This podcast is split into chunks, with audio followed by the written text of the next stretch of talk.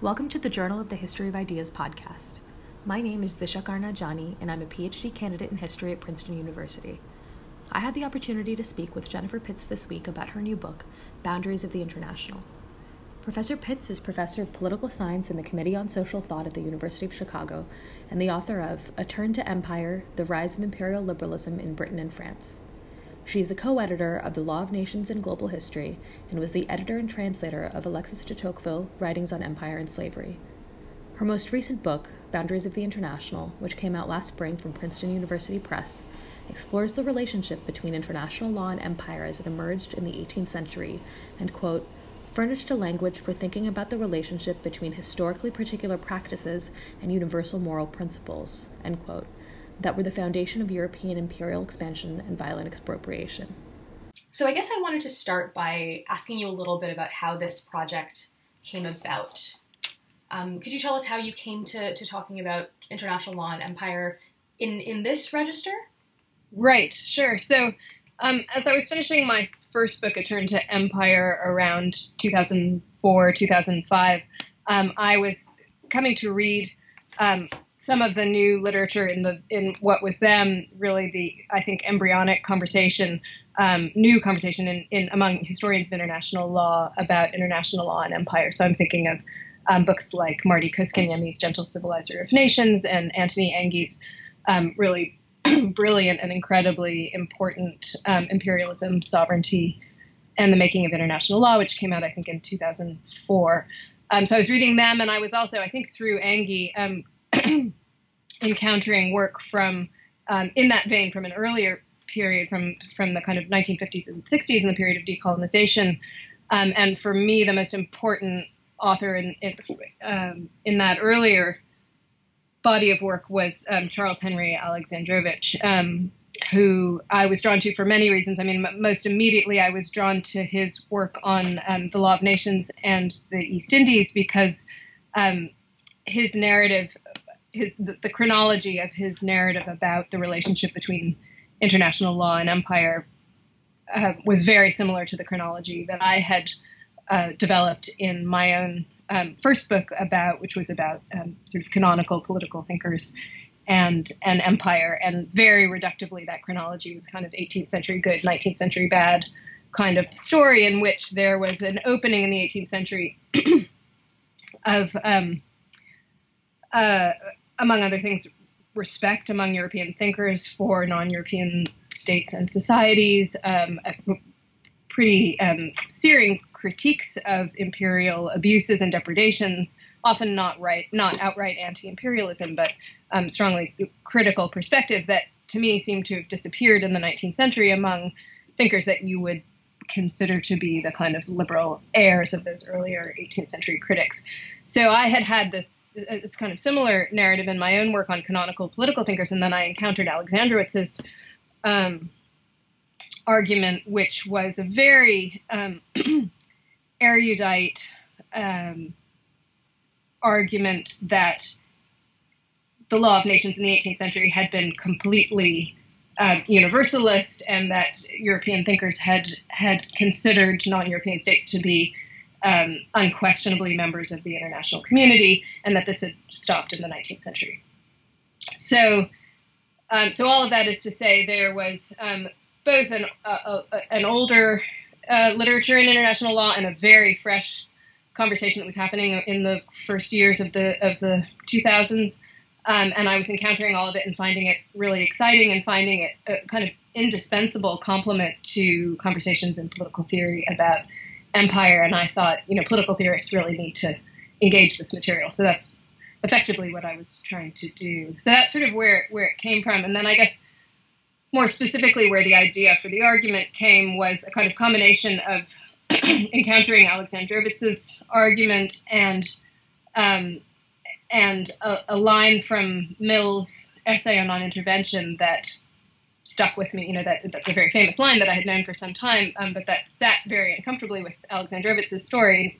Mill had said something to the effect of, um, "Barbarous nations are, are, never part of the law. Nobody um, who ever who's ever considered the subject thinks that barbarians um, are subjects of the law of nations. Um, it's effectively a preposterous idea, and it, and in light of Alexandrowicz's argument that in the 18th century it had just been taken for granted that non-European states were members of the international community, I was struck by Mill's argument, and I wondered to what extent was Mill articulating a, a kind of shared view. You know, to what extent did, did the contemporaries of Mill, who were international lawyers, share this view? So that's kind of where the project started um, in the later 19th century, and then um, and then I worked backward to figure out sort of how did we get to the point, um, how did we get from Alexander Alexandrowicz's 18th century, if in fact his his account of the 18th century was accurate. Um, how did we get from there to a time when somebody like Mill could take it for granted that um, that only European states were subjects to international law? Mm-hmm. You write in the book that this story that you just mapped out for us is part of a critical history of international law, and you named a couple of the people who um, sort of brought that about in, in past decades.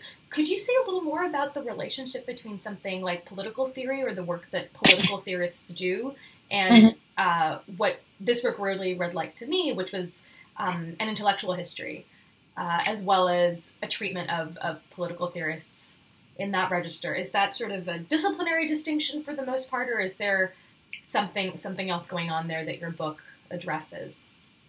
Yeah, so I think I mean there's a I think what's emerged in the last let's say decade and a half or two decades is a really interesting conversation among convergence among political theorists, intellectual historians, and international lawyers around this broad set of questions about about empire, about normative justifications for and critiques of empire, about the place of international law, the relation of international law and international legal arguments um, to the, the politics of empire in the modern period. Um, so, so on the one hand, I think there's just a kind of, um, let's say, a conversation or a, an argumentative space that's inhabited by people from these various disciplines, um, and sometimes I struggle to um, to figure out w- what the distinctive contribution of political theory might be to that. Political theory is a less disciplinary discipline than either history or international law. I think um, it is kind of inherently interdisciplinary itself. Um, I'll say maybe a bit more in a second about what I think political theory might contribute to that. Um, um but um, the, I think you know international lawyers were and historians of international law who, although I think they see themselves to some extent as somewhat peripheral to the discipline of of international law, historians that is, um, they had come to the, to these topics first, or at least specifically to the to the interconnection between international law and empire. Whereas, um, as my own first book suggests, political theorists have been thinking more in terms of, um, you know, the canonical figures of, of political theory, and and intellectual historians similarly were coming around to international questions after a long um, what David Armitage called the 50 year rift between international politics and intellectual history. Um, so all of all of these disciplines were, for you know various reasons specific to them, converging on these international questions at around the same time. Um, so I don't see really stark differences between intellectual history and political theory specifically on these questions. I think, you know, to some extent, when the debates get more, the discussions get more um, specifically methodological, the debates might, or the differences between the disciplines might come out a little bit more. So for instance, in political theory, there's been a lot of, of energy around the question of what is comparative political theory, um, and um, and how do we think about the relationship between the you know traditional, extremely Eurocentric political theory canon and political thought in the rest of the world. Um, how do we expand the canon? Does it make sense to think in terms of the canon? Is the very discipline of political theory um, you know, hopelessly um, handicapped by the by the, its reliance on a canon. And those are the kinds of debates that, that have tended to preoccupy political theory uh, as a kind of methodological matter. Whereas in intellectual history, I think maybe there's been somewhat more attention to questions of kind of globalizing intellectual history. How do ideas move across um, contextual spaces?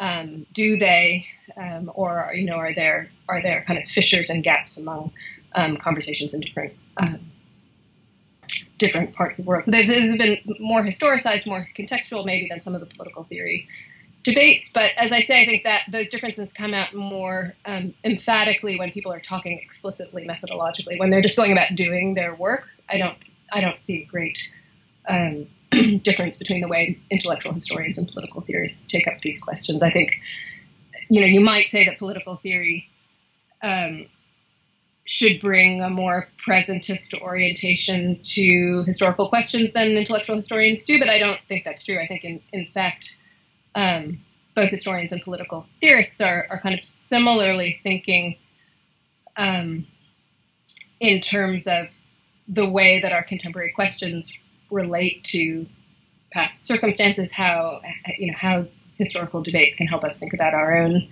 um, dilemmas and how they can't. Um, for me and for uh, a lot of people that I know who kind of work in this area, David Scott's idea of problem spaces has been really important and influential and an important way of thinking through um, the connection between contemporary dilemmas and and um, and historical inquiry.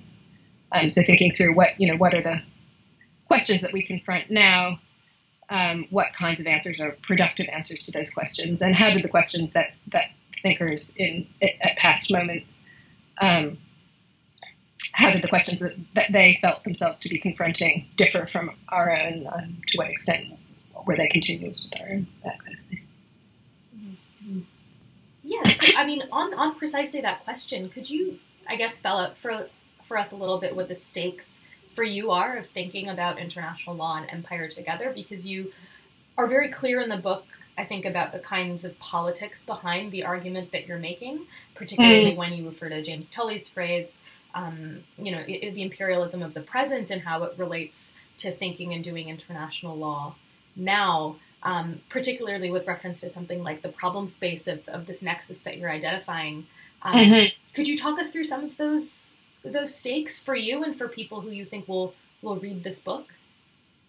Right. So um, I think um, you know international law has been throughout the modern period the kind of key language of justification and normative reflection about international politics generally, about the relations of states with one another and people with states and, and other individuals at, sort of outside the boundaries of their own um, of their own political community. Um, and so, um, so I think anytime you want to think about normative questions in international politics, you kind of have to take up the question of, of international law. And and I suppose it came it took me a while to come around to that view, but I think that's partly why it's so important for political theorists to think about the history of international law. So, um, and for its own part, international law has, through, again throughout the modern period, been bound up with questions of uh, of empire um, in ways that I think were were not recognized for such a long time by by international lawyers and by um, people who wrote the history of international law. Um, so, so I'm interested in the ways in which the kind of fact of the imperial politics, the imperial situation of the contemporary world, the, the fact of the predominant, um, you know, overwhelming power of the U.S., the way in which the U.S. deploys um, its military, economic, um, political power to um, the detriment of so many people around the world.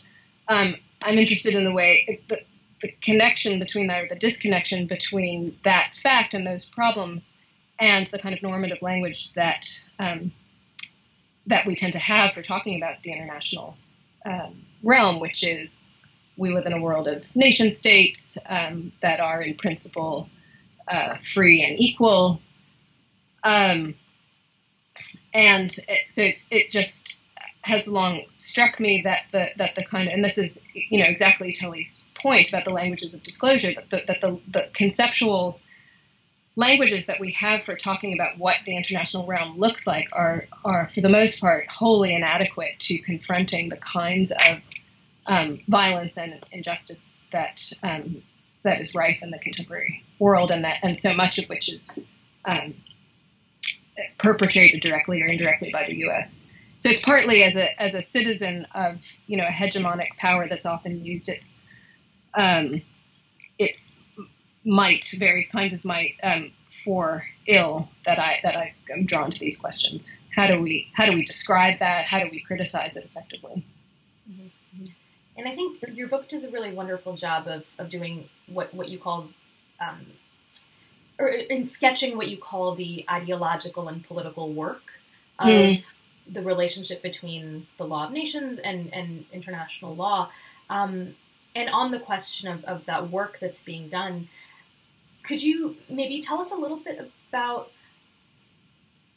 whether, I guess, on the one hand, you see this relationship as justification, that is, um, for reasons of political control, for reasons of resource extraction, XYZ, the ideas about a universal law of nations and particularly international law are they used as justification for things that are pre-existing and that would have sort of happened anyway or are they the mechanism by which those things mm. happen i guess i'm, I'm maybe asking a, a, slightly unfair question about causation but I, I, do sort of mean it in the realm of intellectual and political work do you see mm-hmm. the link being that it's justification or do you see the link being um, the law of nations and international law particularly acting as a mechanism by which these things occur and, and were moved forward between the 18th and, 19th century?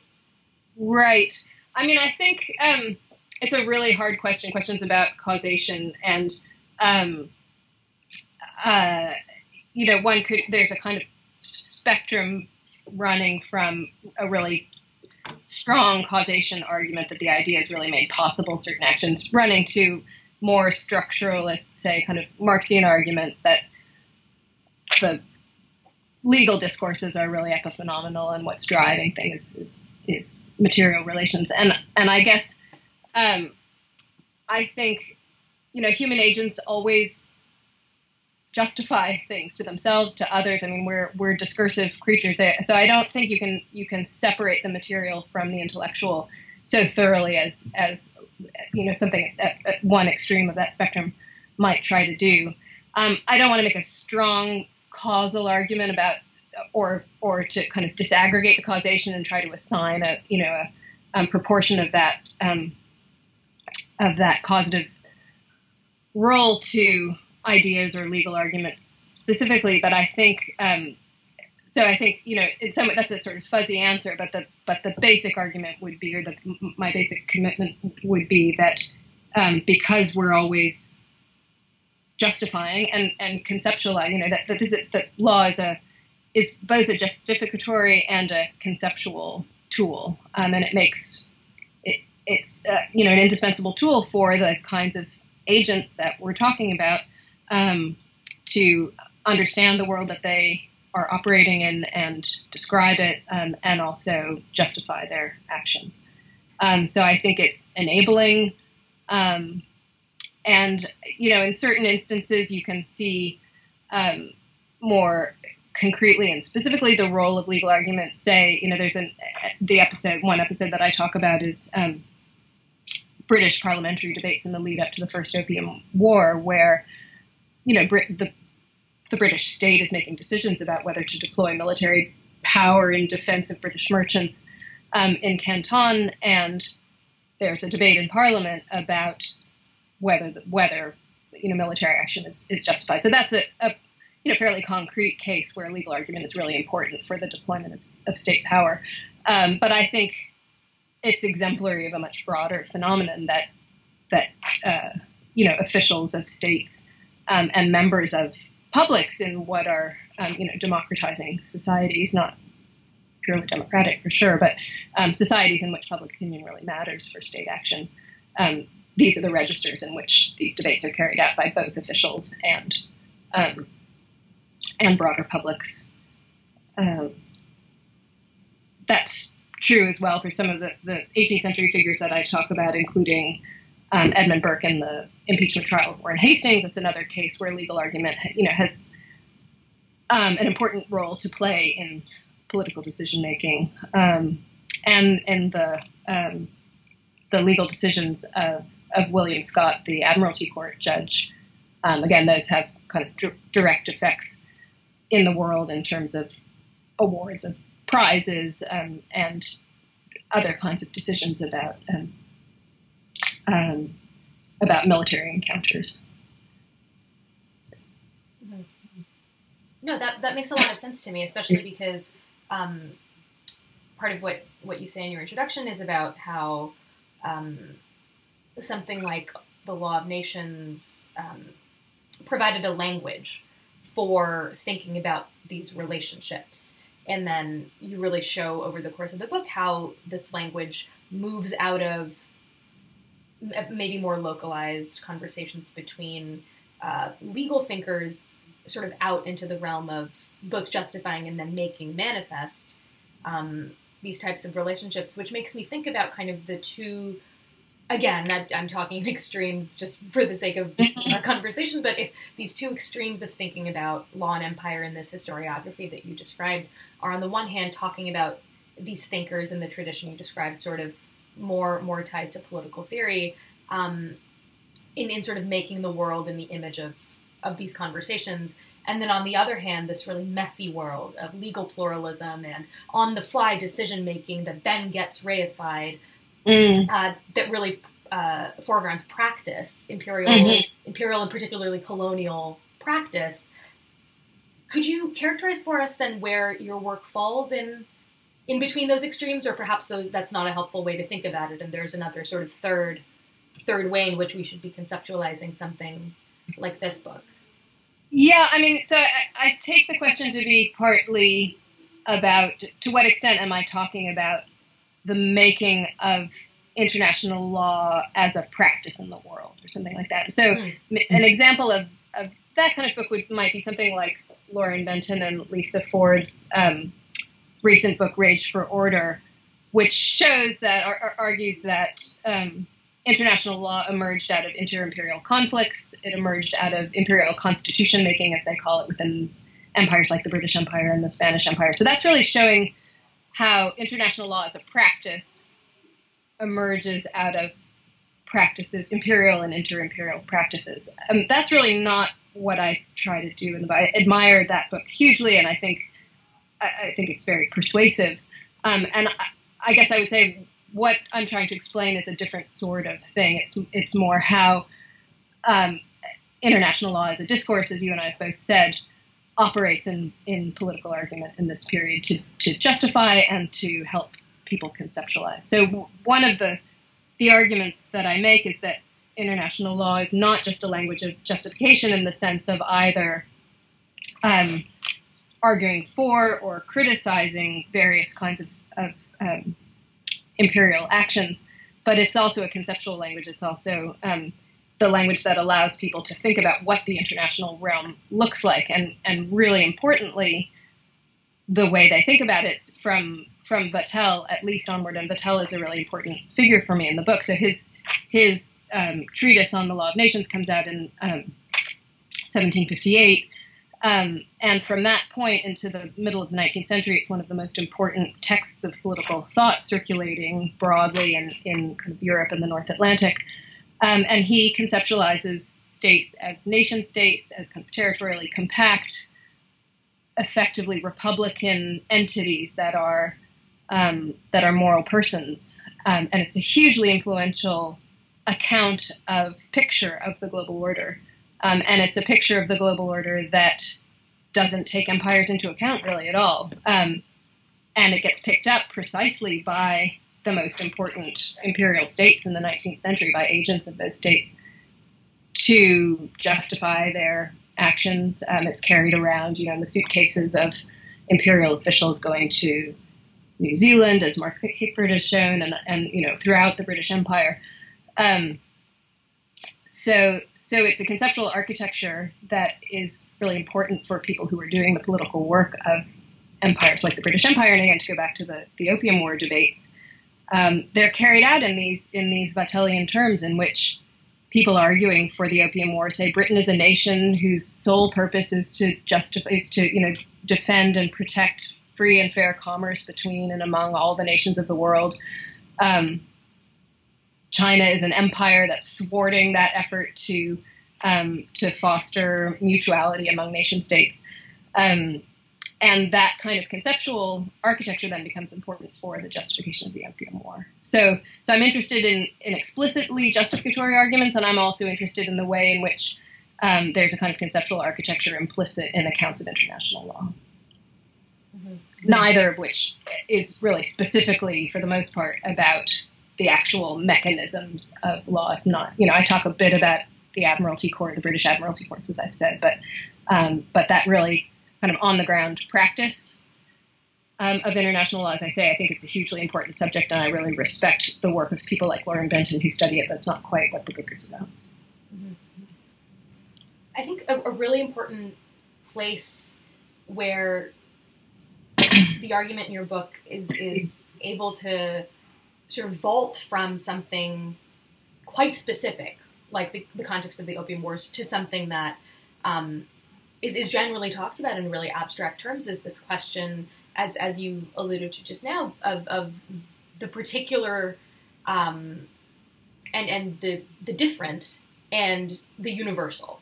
Um, could you tell us more about what the category of the universal or, or, universalism is, is doing here? Because it seems like that's part of what's at stake in locating a category like that in this intersection that you're laying out in this 18th century hinge moment for uh, international law and the way that it thinks about um, a, a, world order. Um, yeah, could you could you tell us a little bit more about how that came to be? What, what seems to me as a really fruitful framing for your argument, the idea of, of this universal. Yeah, sure. So uh, um, I'll I'll try. So I'm I'm interested in the project and the variety of forms that universalism takes over the course of the period that that I'm discussing.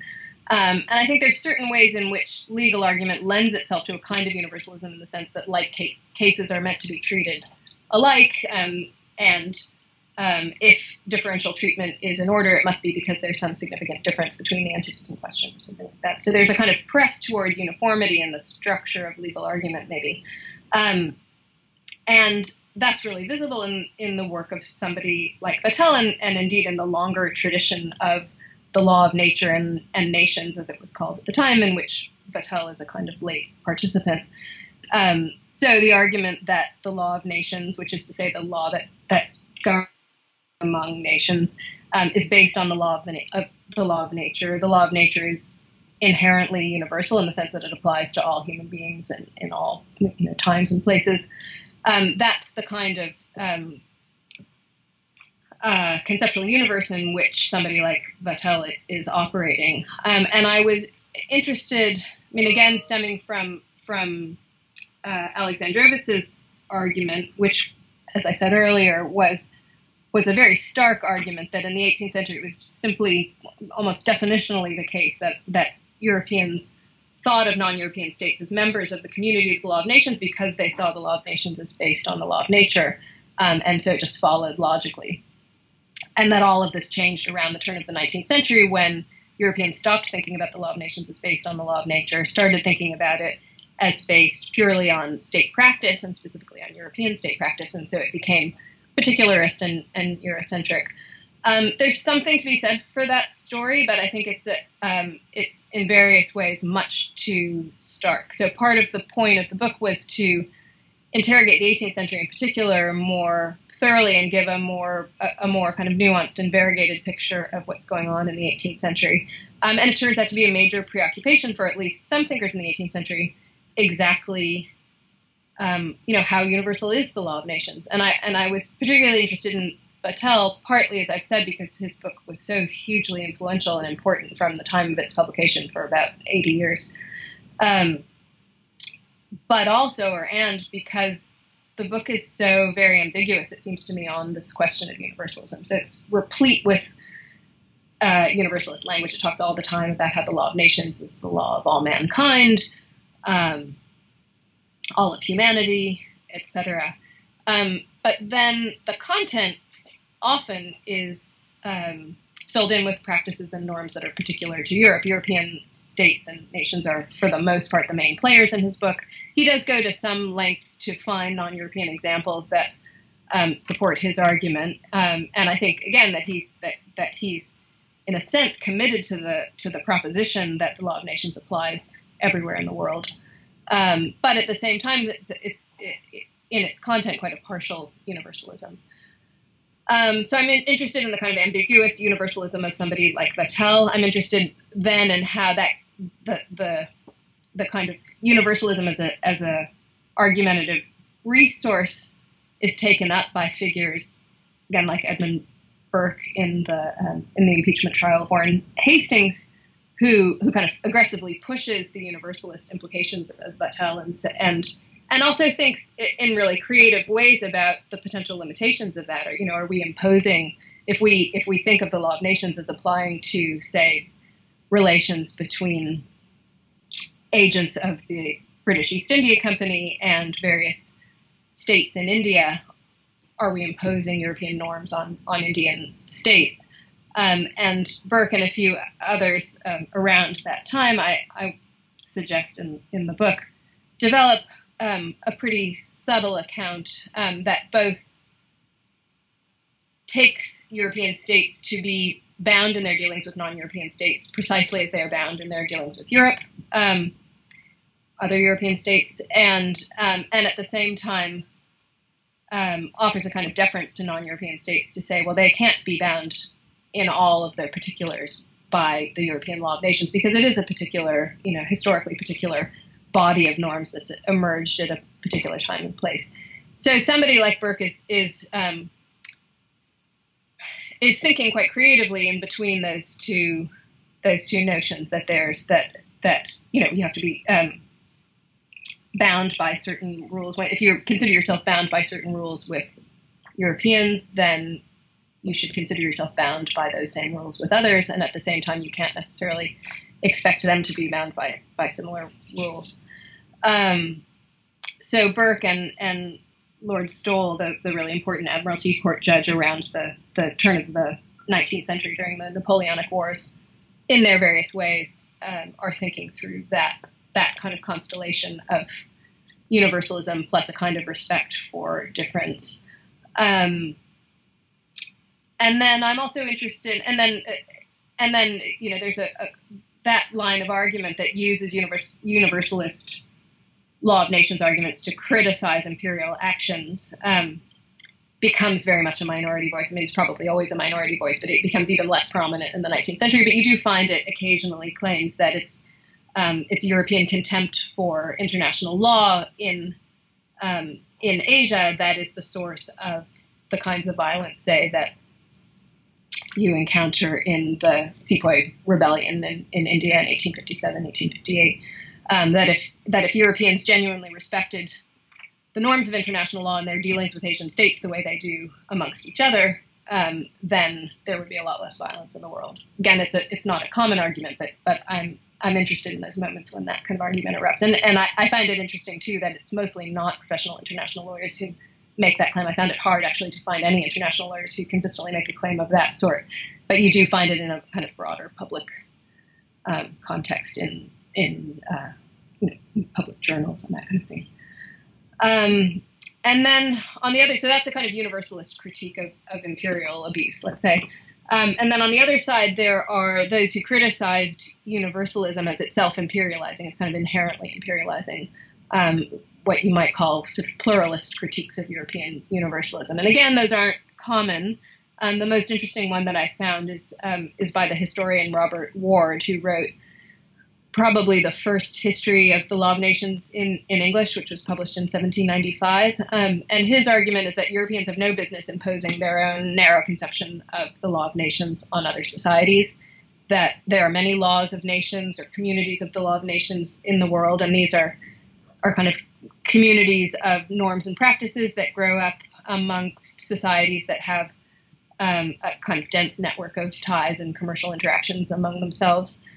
Um, and that there's one such community in Europe, but there are others in um, various parts of Asia. Sometimes they encounter one another, as between the Ottoman Empire and Europe, um, but that the law of nations is by no means universal. The European law of nations is by no means universal, and Europeans have no business imposing their views on others. And he specifically talks about the concept of, of commerce as you see it in Vattel and says Vattel and, and other Europeans have, you know, a distinctive notion of, of the, the nature and value of commerce, but they have no justification. You know, there's no justification for them to um, to impose that on others. so that's a very different argument from the kind of universalist critique that says there are a set of standards that Europeans hold themselves to when they deal with each other, and then they violate those when they go outside Europe, um, which I'm calling the kind of universalist critique of, of imperial abuse.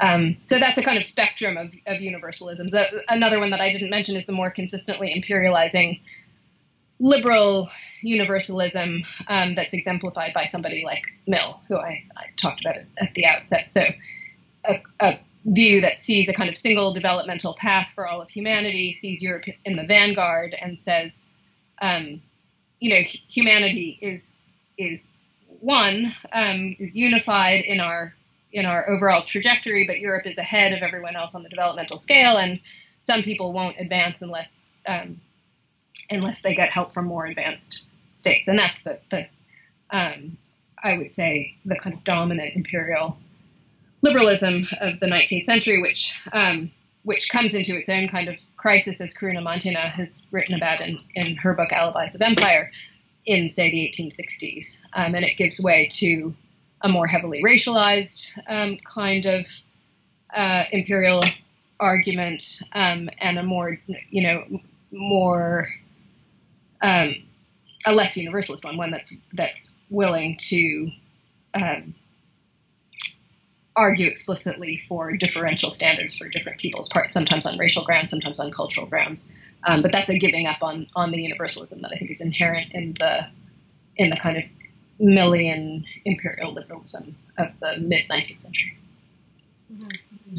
And as and as your story moves into the 19th century, and um, even in your in your epilogue, when you talk about the the friendship between the, the painter William Rothenstein and, and Tagore, for instance, we're moving into a time which, which, as you know, sees the picking up of many of these categories and concepts in a precisely anti-imperial um, register and for those types of ends. And so, often, sort of in the story that's told about, for instance, the Enlightenment, or for instance, something like international law, the trajectory is really, um, you know, these ideas come come up in Europe. They're sort of uh, bandied about either in the salon or in or in the court, and then by the time we get to the second half of the 19th century and the beginning of the 20th, they're taken up by this new um, or newer class of sort of European educated, uh, mm-hmm. largely bourgeois nationalists um, who who use the very those very terms sort of against that project, or or in another framework to participate in that project, kind of thinking with, for instance, Fred Cooper on, on imperial citizenship. Um, could you tell us a little bit about how you see that trajectory, either as as the epilogue to your story or as sitting in tension with it? Because it really seems like the two schools that you laid out for us, the sort of universalist one and the the pluralist one, come back in conversations um, around the United Nations or around even something uh, as contemporary to us as uh, caps on, on carbon emissions, right? In, in, in, in terms of uh, questions about standards and questions about expectations. Um, now, the idea that everyone is on the same footing and yet there is still a discontinuity and, and unevenness, using the language of universalism to have a conversation about difference. Can you m- maybe tell us a little bit more about you know, first of all, why you end at the sort of beginning of the 20th century and what that mm-hmm. arc that I've spelled out, maybe you agree with it maybe you don't, but what that arc um, does for, for your story. Right. Yeah. Um, it's a complicated question and one that I, I might want to answer by way of, uh, you know, citing other people's work precisely because I do end um, the, around the turn of the 20th century. Um, and there's so many great um, historians of, of 20th century thought and, and empire working right now. Um, so I guess one thing I would say, um, W.E.B. Du Bois makes a very brief cameo appearance at the end of my book, and I would just um, point to him, um, and then I'll um, gesture toward the work of others um, to, to, spell this out a bit. But um, Du Bois was somebody who saw in the way. So I've already I've talked about how how the law of nations, the Vattelian law of nations, offered a conceptual architecture that in many ways was deceptive um, and that was not useful for taking stock of the the imperial nature of the global order. It was a poor language of disclosure in, in Tully's terms. Um, and um, and it was one that that persisted. You know, that did a lot of work in the 19th century, as I've said, um, and that you see returning, for instance, in um, something like Woodrow Wilson's 14 Points, um, the, the kind of image of the world as a world of nation states interested in relations of mutuality, um, et cetera. And that, and as I said, that that conceptual architecture doesn't simply doesn't take stock properly of the fact that the major powers of the world order are at this time, you know, were at that time continue to be um, imperial in one way or another. I mean, at that time, you know, very explicitly imperial. Um, and Du Bois was somebody who, in contrast to somebody like Wilson, understood the global order to be one of um, hierarchy and um, and imperial exploitation. And he was very eloquent during World War One in saying, "World, you know, World War One, far from the picture that the international lawyers of the time gave of it, which was that it was a kind of almost inconceivable eruption of violence into a, a world that international law had been striving to make more peaceful." Um, Du Bois said, on the contrary, it was entirely predictable. It was, an, you know, an utterly predictable outcome of the constant imperial violence that went on throughout the course of the 19th century. Um, he saw the the imperial order as both a kind of um, rivalry among European imperial powers, which led to the violence of World War One, and also a kind of collusion of, you know, as in the scramble for Africa, the kind of, you know, carving up of, of the world among among them. Um, and so he had a kind of clear-eyed view of, of World War One and its causes and the danger of future violence, which he, you know, predicted. Um, the, the causes of that violence in an imperial world order. So I guess one, and and um, just to say that that story is, is carried on really beautifully um, by my colleague Adom Getachew, who's just published um, her book World Making After Empire, The Rise and Fall of Self-Determination, um, which shows how the story plays out among anti-colonial thinkers in um, the Black Atlantic, as she says, um, following Paul Gilroy, how it played out over the course of the 20th century up through the, the 1970s and, and for the new international economic order. and her argument there is that anti-colonial thinkers in this vein understood the global order to be imperial and therefore understood that the response had to be not simply formal decolonization and the emergence of nation states, um, but much more ambitious um, projects of world making, as she said, which include um, you know forms of federation, which include for using the um, the General Assembly of the United Nations to further projects um, on behalf of greater equality between post-colonial states and, and um, the states that had all the power in the international system. So that's that's one direction that the, that the story could go, which is to say the conceptual architecture that I chart in the Vatelian world image um, is really problematic in Vattel's time. It's weaponized um, in the 19th century in various ways, um, as I've described. Um, and then it proves to be wholly inadequate, um, you know, epistemically and, and politically um, for understanding the world at the turn of the 20th century and the early decades of the 20th century. Um, and yet, and then there's this counter move by those who who have a more adequate kind of conceptual architecture and push it in in various directions of political projects, which you know ultimately keep getting defeated by the imperial powers. But, um, so that's one line that one could take. I, another another um, direction would would be to look at the work of somebody like Arnulf Becker Lorca um, in his Mestizo International Law, which starts in the mid 19th century but carries into the, the first decades of the, the 20th. And and he shows the ways in which those that he calls semi-peripheral international lawyers um, take up the arguments of the international lawyers of, of you know, the, the hegemonic international lawyers of, of 19th century Britain and France, um, Western Europe, um, take up the arguments of the standard of civilization, and you know, Chinese and Japanese lawyers make the case that their states are, you know, have met the standard of civilization and therefore should be um, admitted into the family of nations. Um, and again, that strategy proves it is shot down ultimately by the imperial powers in various ways. And, and the really interesting story that he tells um, of the defeat of that project by mid 19th century, sort of mid to late 19th century international lawyers from outside Europe. Um, the defeat of their project means that their successors in the early decades of the 20th century give up on that project of kind of buying into the um, the terms of European international law, and they become more oppositional as a result.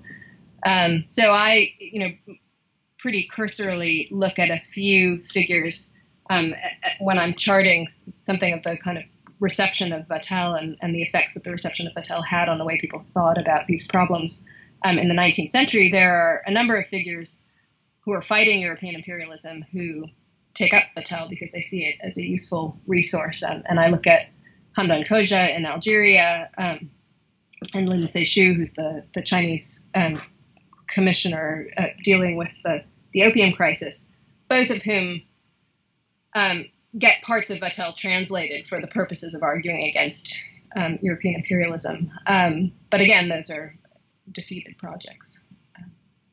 So those are some of the ways in which the story carries carries into the, the 20th century. Mm-hmm. Thank you so much. Um, like, like I think I, I mentioned, I had a really wonderful time reading this book, particularly because it's incredibly clear how um, there are so many different entry points for people uh, working on sort of these more canonical political thinkers as well as trying to parse the increasingly complicated story of the relationship between something like international order and empire um, as as we move through this quite dense, you know, set of set of centuries from from the 18th century of a very different kind of empire and international order, mm-hmm. um, right down to to the 20th. Um, before we wrap up, though, I just wanted to again thank you so much uh, for taking the time to to talk to me about all of this, um, and and for yes. so clearly laying out um, all of the all of the stakes of the book. I know that especially this time of year here at Princeton, people are preparing for their exams, and so mm-hmm. hopefully there will be some people um, kind of eager to figure out what the stakes of this historiography are, um, who are who are listening and who I hope will really benefit from this. So, thank you. Great, thank you.